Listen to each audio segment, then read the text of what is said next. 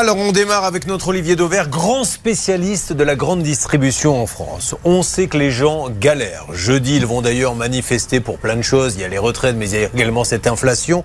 Et vous êtes en train de m'expliquer que le gouvernement serait sur le point de faire passer une loi qui risque de faire encore augmenter les prix. De quoi s'agit-il?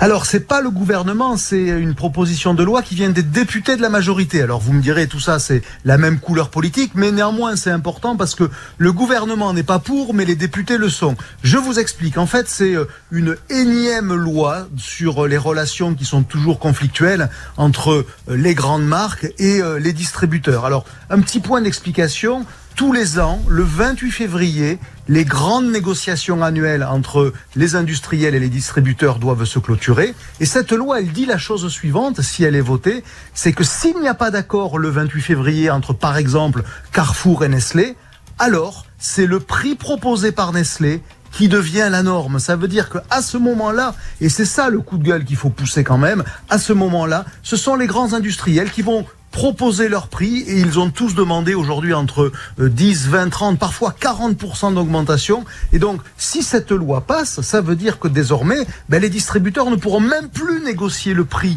auprès des industriels. Et je vous ai pris quelques exemples. Ça veut dire que, par exemple, un bocal de Nescafé qui vaut 6,50 euros, ben, si vous rajoutez 30%, ça fait 8,45 euros, ça fait 2 euros de plus. Si je vous prends une boîte de lait Gigos, les, les, les boîtes de lait euh, pour les enfants, premier âge, pour les bébés, ça vaut 17 euros, c'est des grosses sommes. Quand vous rajoutez 30% à 17 euros, eh ben, ça fait 22 euros, ça fait 5 euros en plus. Bref, si cette loi passe, ça va chauffer pour, pour nos porte-monnaies et c'est presque là le plus étonnant. Comment des députés aujourd'hui, en, voyant ce qui se passe dans le pays, sur la consommation, sur l'inflation qui est déjà énorme, comment peuvent-ils se dire que c'est une bonne idée de voter une loi qui est inflationniste? Alors là, franchement, tous ceux qui observent le commerce, la consommation de manière un peu cartésienne, personne comprend et je suis pas bien sûr que les députés comprennent vraiment eux-mêmes ce qui va se passer, parce que quand même 30% d'augmentation sur des produits du quotidien, c'est quand même pas rien. Olivier, euh, je vous pose la question, mais pourquoi font-ils ça? Quel est l'intérêt? Au contraire, ils devraient essayer de se mettre euh, peut-être la population de leur côté. Mais, Là, ils vont se mettre les gens à dos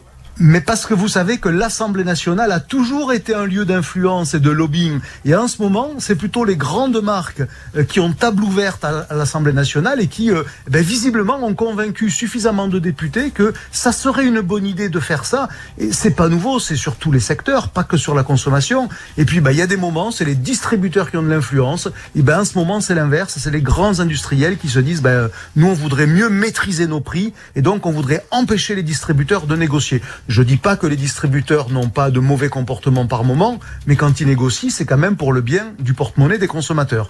Et donc, ben ça, désormais, ça va pas être possible si cette loi est votée.